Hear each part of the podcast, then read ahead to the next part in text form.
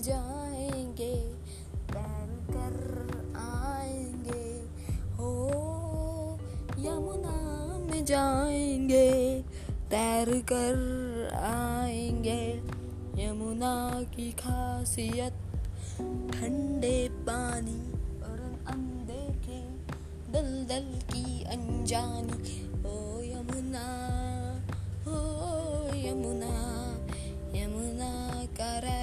रहस्य है। उसका ठंडा पानी और उसके गड्ढे जो न दिख जाए बनाने।